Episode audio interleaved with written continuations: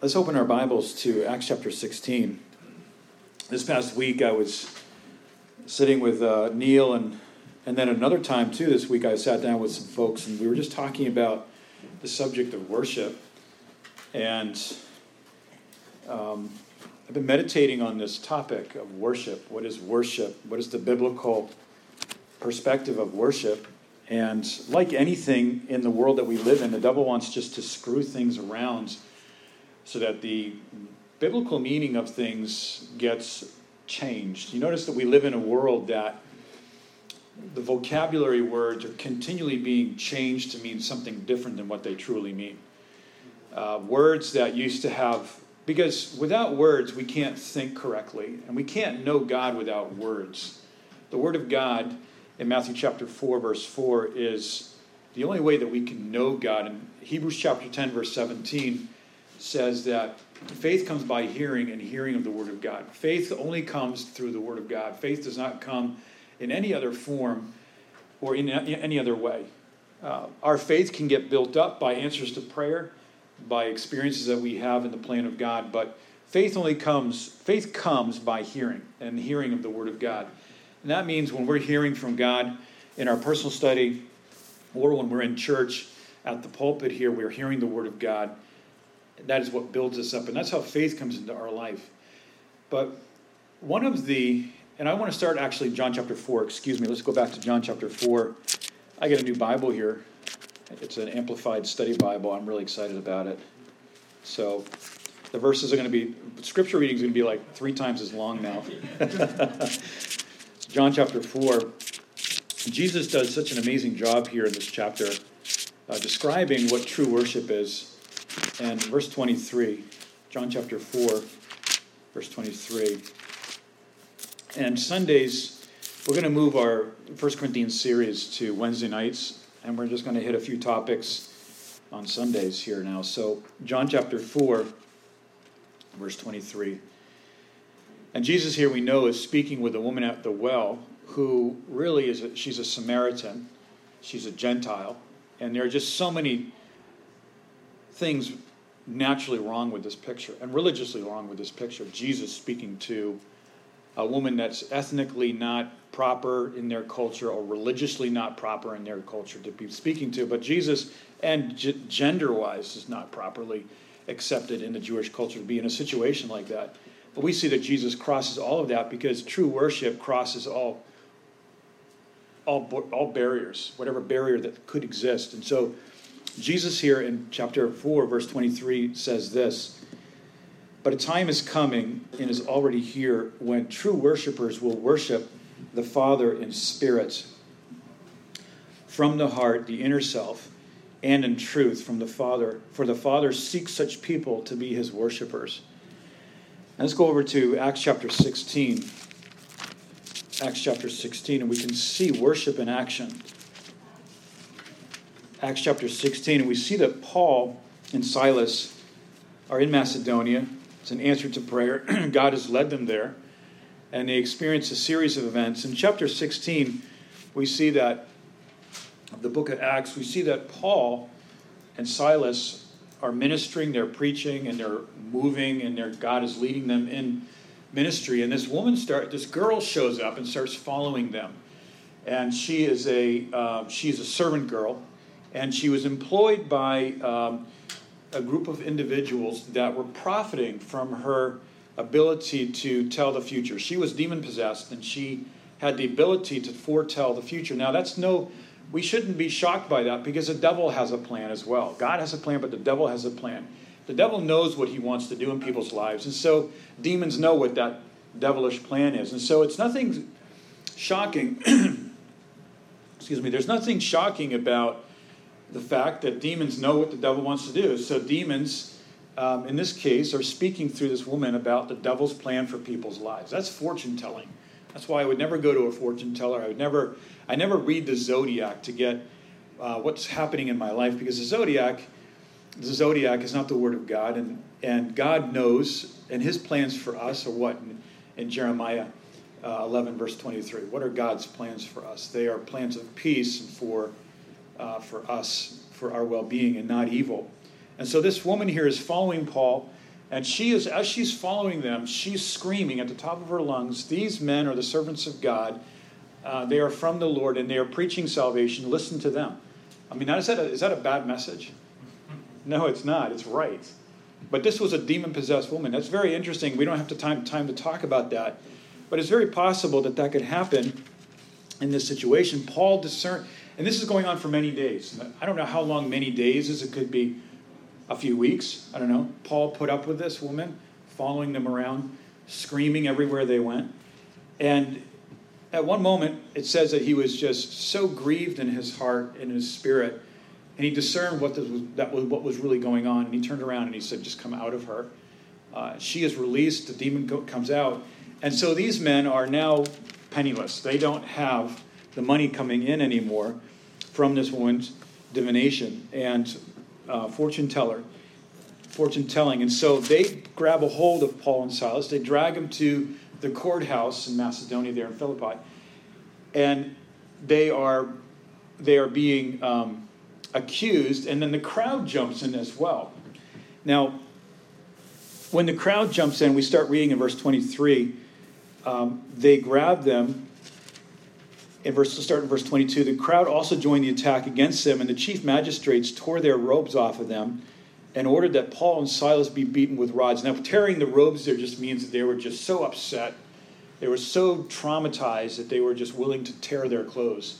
And that was that was an expensive um, that was just showing the drama of how upset they were.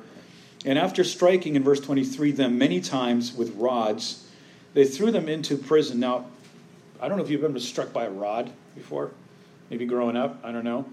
But it leaves welts, doesn't it? It leaves, it leaves injury. Uh, your back is pretty beaten up. And so they throw them into prison. And this is um, commanding the jailer, jailer to guard them securely. In verse 24, and having received such a strict command, threw them into the inner prison, the dungeon, which was the coldest, wettest, worst part of the, of the prison and fasten their feet in stocks in an agonizing position. And what we can see here from historically, the historical picture, is that the position that they were in, where they were in, their legs were probably up.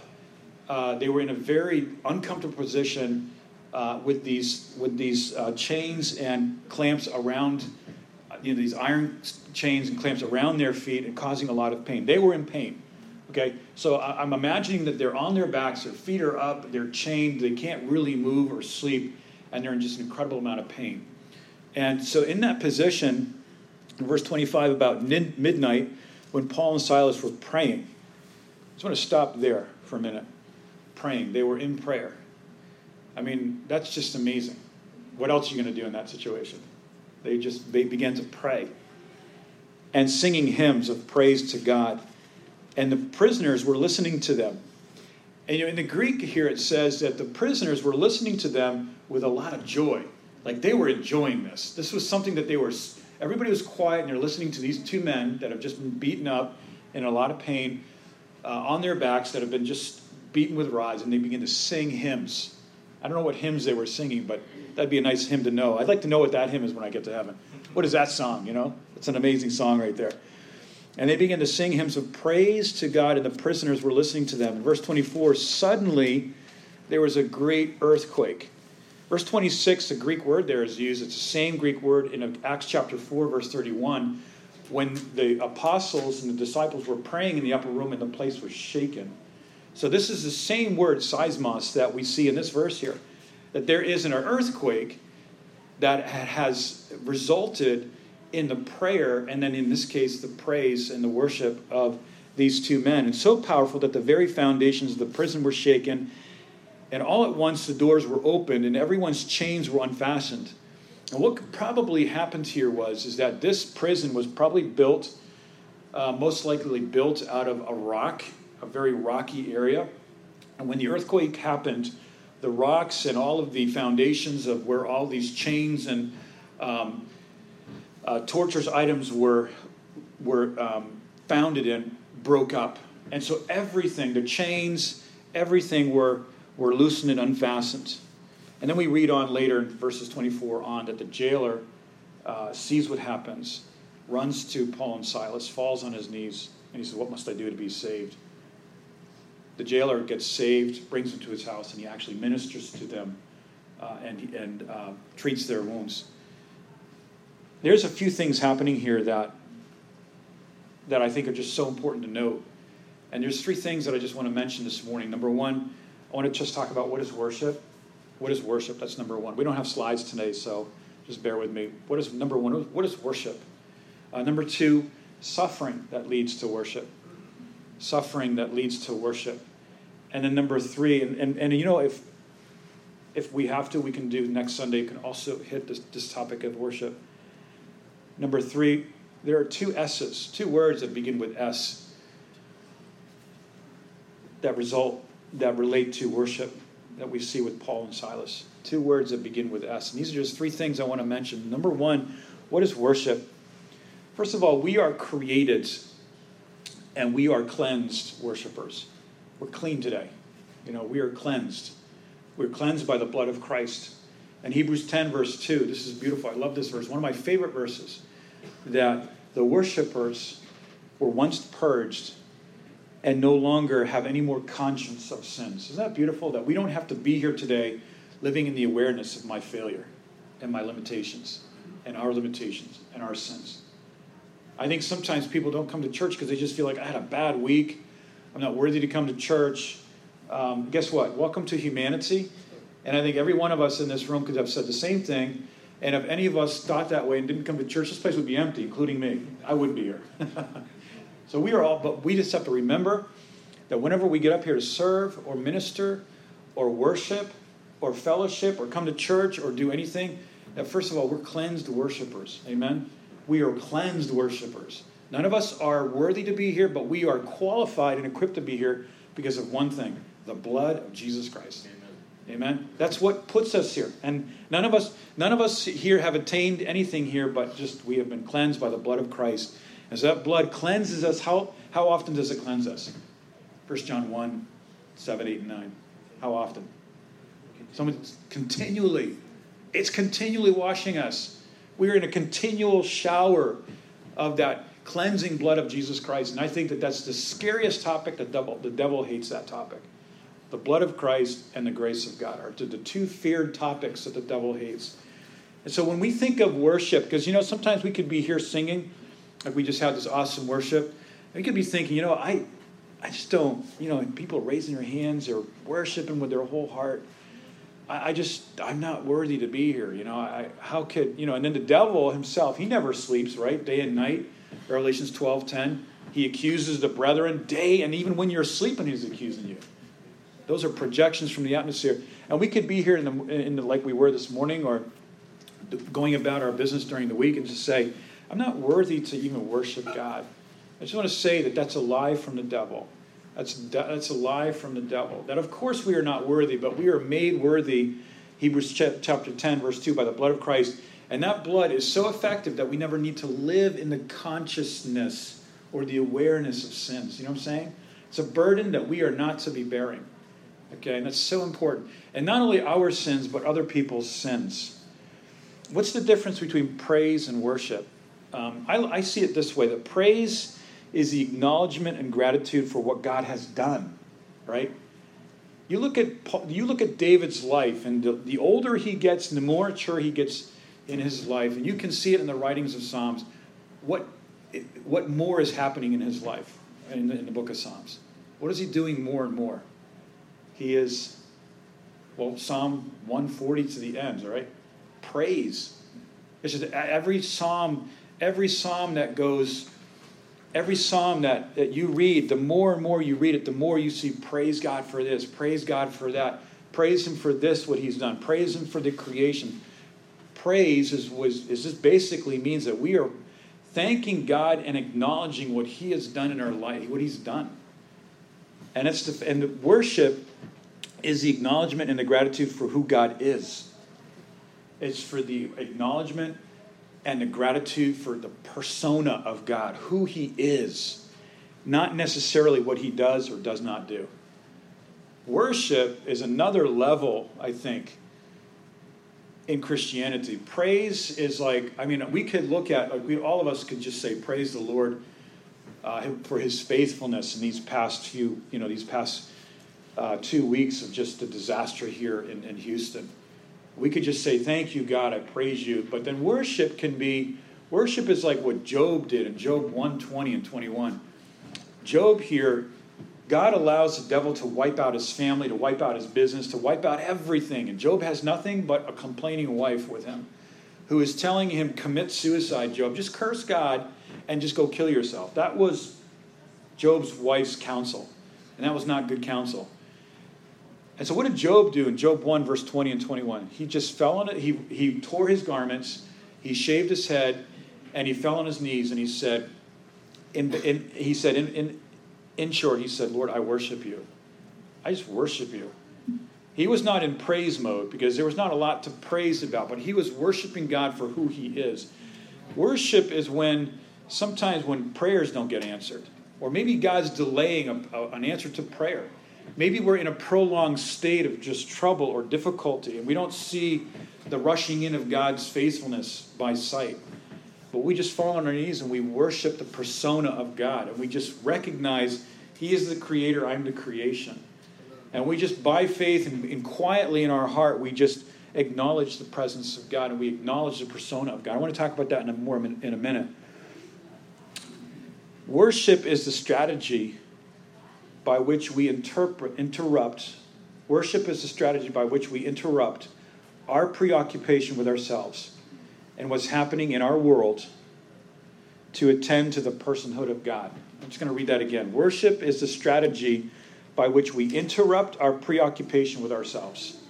We intentionally interrupt our preoccupation with ourselves. You know, coming to church or coming together when we meet together it's never going to be convenient. It's just never going to be convenient. It's, I mean, we are all very busy people. I'm not going to be preaching on a church attendance right now. Don't worry about that. but I'm just going to say that, like, that getting together and worshiping the Lord is never going to be convenient. It's always going to be kind of a speed bump in our in our schedule, and that's the way it's naturally going to feel. But you know something? We need that. We need the, the, the, the deliberate, intentional moment where we are interrupting our lives, the importance of our lives, our worlds of tragedy or success, and we meet together with the body and with one whole heart, we are worshiping the Lord. We're praising for what He's done, and we're worshiping for who He is. This is so important. You know, I think that, you know, the worship, the singing part, and I know we all think this way because we're all here, but the singing part of our of our service is just is so important. It's so important as the word because we are coming together and Dr. Carolyn Leaf, uh, April gave me this quote this yesterday. Uh, Dr. Carolyn Leaf, she, she's a believer. She does a lot of study on the way the brain works, the chemistry of the brain. It's fascinating stuff. And she said that when people get together and they sing together in worship, focusing on the persona and the, in the, in the character and the nature of God, literally, their hearts literally begin to beat as one begin to beat in the same rhythm. Isn't that interesting? This has been studied. I haven't seen it, but I've heard that when we're together and we're focusing in prayer or in singing or focusing on the Word of God, then there is a singularity of our hearts beating as one. Isn't that beautiful? Worship really is is when I'm concentrating. It's very simply this. Worship is concentration of our attention, whether it's positive or negative. I mean, we could, if we live in fear, that's worship, that's negative worship. Worship is whatever I'm focusing my attention to.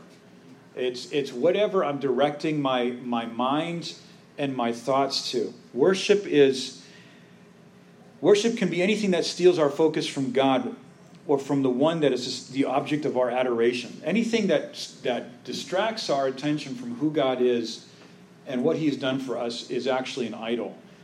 Idol worship, sometimes we think of idol worship as what happens maybe in third world countries where people are praying to rocks and trees or to uh, idols in, in, Egypt, uh, in, in uh, India. But idol worship in the, in the United States comes in a different form. It comes in the form of worry. It comes in the form of fear. It comes in the, in the form of my, what is my career? Uh, it comes in the form of, what do people think of me? Uh, it comes in the form of, you know, um, am I going to be successful or am I not going to be successful? This is idol worship. It can come in the form of people or family. It can come in the form of what I own. Anything that distracts us from the amazing personhood of Jesus Christ can turn into idol worship. And you know, there are always demons that hide behind idols. They're, they're always behind the idols. So, the, what's the highest form of concentration? The highest form of concentration in our life is when we are focusing on what God is saying to the church through the Word and through His Spirit. That's the highest form of concentration. When we open the Word and we are just receiving and, and diving into the Word of God together, when we are focusing together in worship on the nature and the character of God. That's why it's so important that when we meet together, that we're all we're all here, all, all on the same page. That, that you know, I have this practice that I that I try to practice as often as I can. That when I that when I meet together with the people of God, whether it's Wednesday night, we have awesome times here Wednesday nights, or Sunday mornings, or whenever we meet, that I'm just leaving all my burdens and stuff in the car. And just say, you know, okay, I'm closing the door to my car, and that's how I'm going to leave everything there. God, I'm just, I'm not going to take my burdens or whatever is happening into the church with me. I want to be here, and I want to just worship in purity and in focus on God.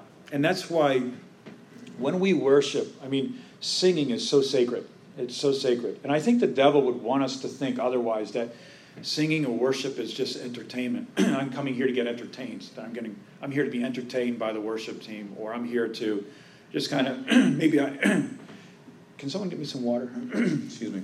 I've been um, we've been mucking houses all week and I got this stuff in my chest, I think.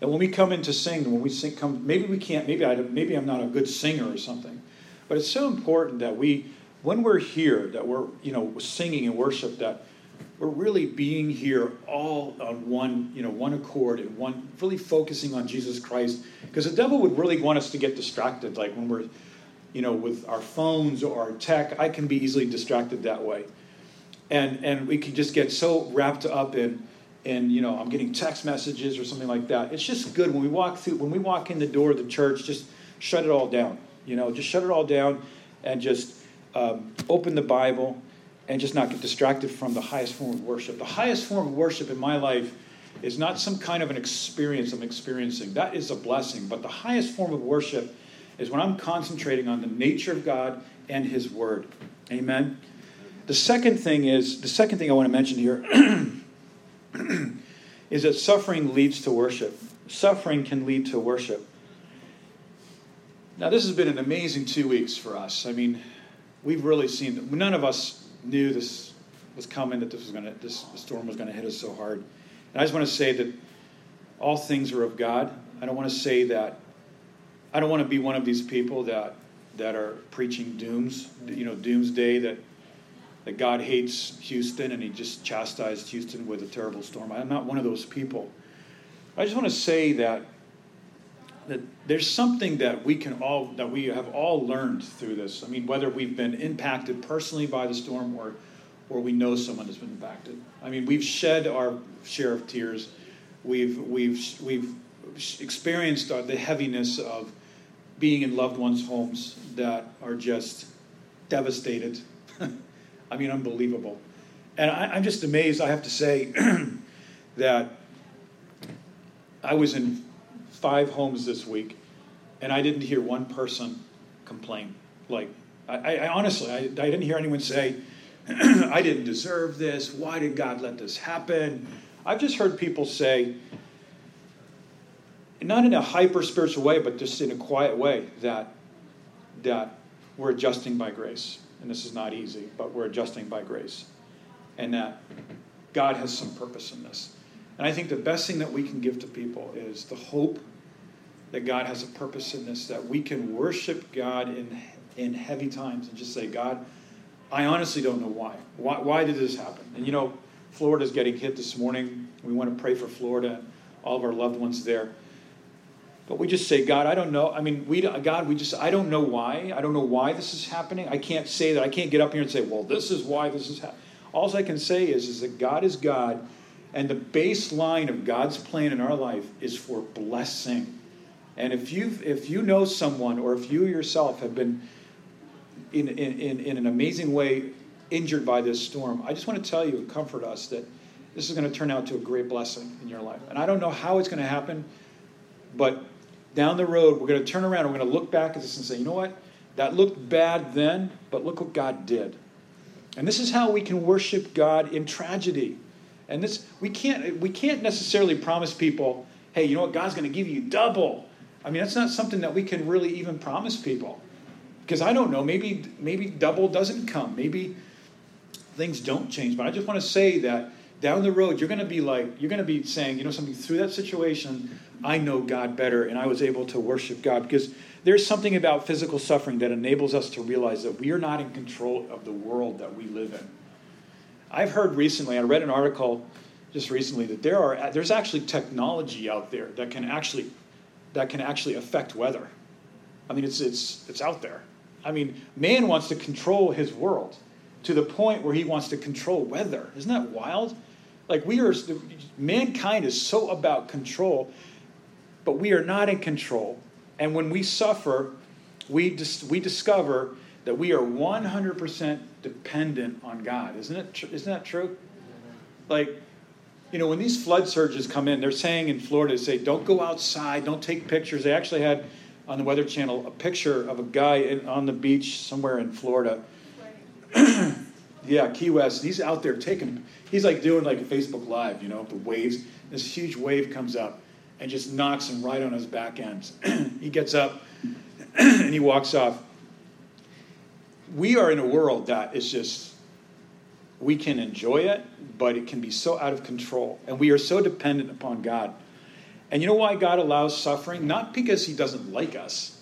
That was just a pagan form of worship.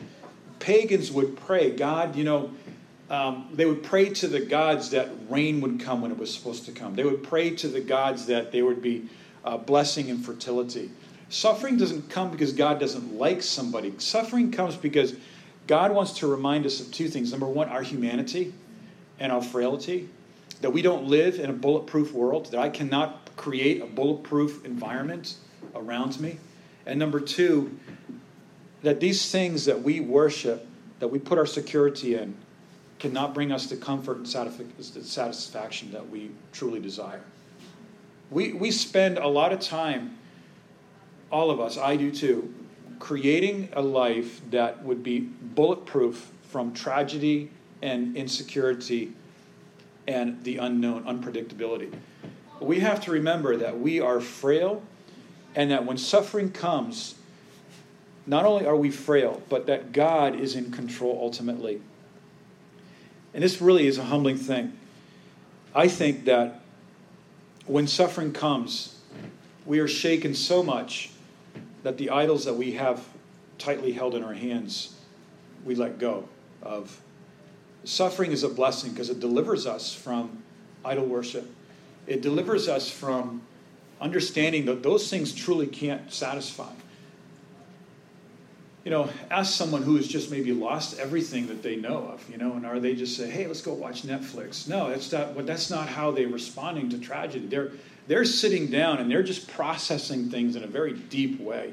They're processing what is the base of my life, what is the meaning of happiness in my life, what is the what is the who is God when all that happens.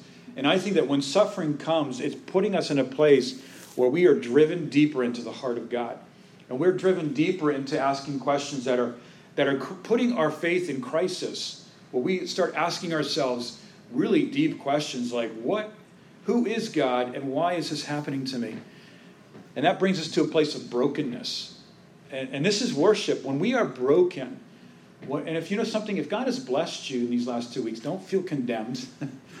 don't beat yourself up. That's, that's okay. I mean, it's not, I'm not saying that that we should feel bad. But when we suffer, God brings us to a place of brokenness, and that brokenness is where God draws near to. The, the word says in Isaiah, it says that the Lord is nigh to the broken. I love that. If you're broken today, God's near you. If you're experiencing some form of brokenness in your life, God draws near to that.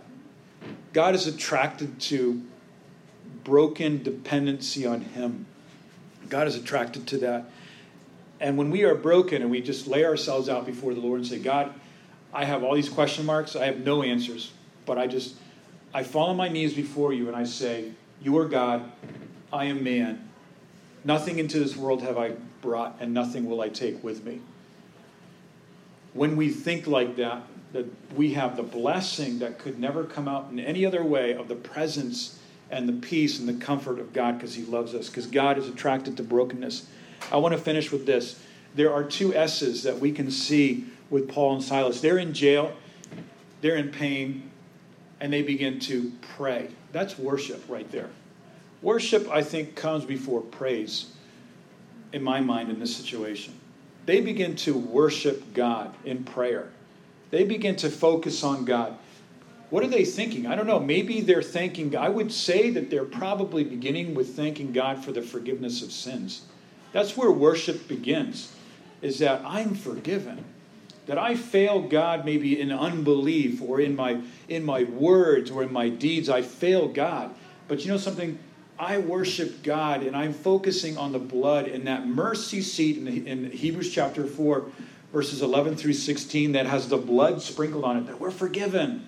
That this is the main message of the New Testament. This is the gospel forgiveness of sins because of the blood of Christ. It's nothing else. It's not about more money, it's not about uh, more gifts or more talents or, or a better attractional um, ministry. It's about we are forgiven, we are washed, and we are clean, and we can minister to God in a clean conscience.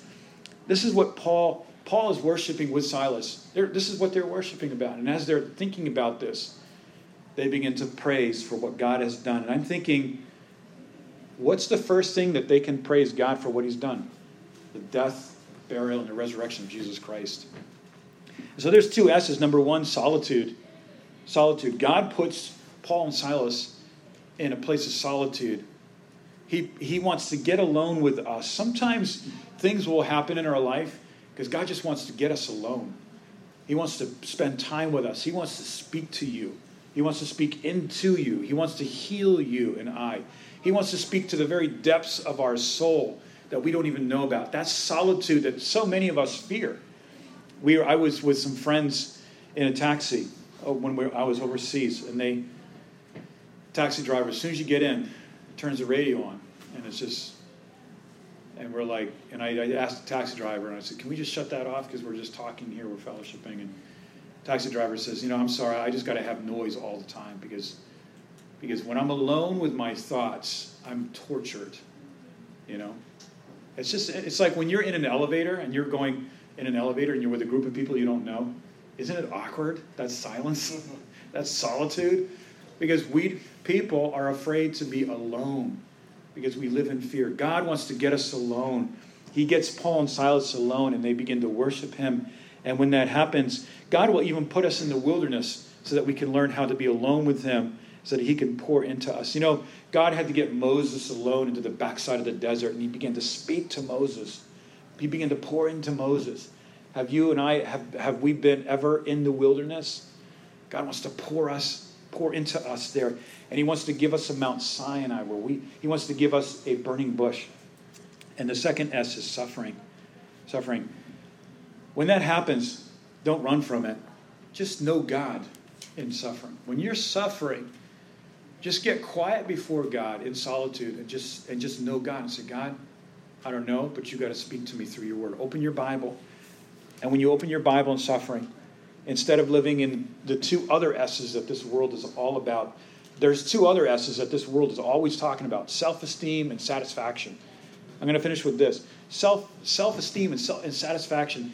These are two things, these are two S's that, that, get, that get left behind that we truly understand when we understand worship. When we understand worship and that focus on who Jesus Christ is, and the nature of God. This is what the devil, God does not, I mean, the devil doesn't want God's nature to be revealed to the church or to the lost. The devil wants to blind people to who truly God is so that he would not receive worship. When we understand worship, we enter into quietness, we enter into security, we enter into satisfaction, we enter into understanding who we are and proper self esteem. Because when we worship Him, we begin to understand who we are. Amen? Let's close in prayer. Heavenly Father, we thank you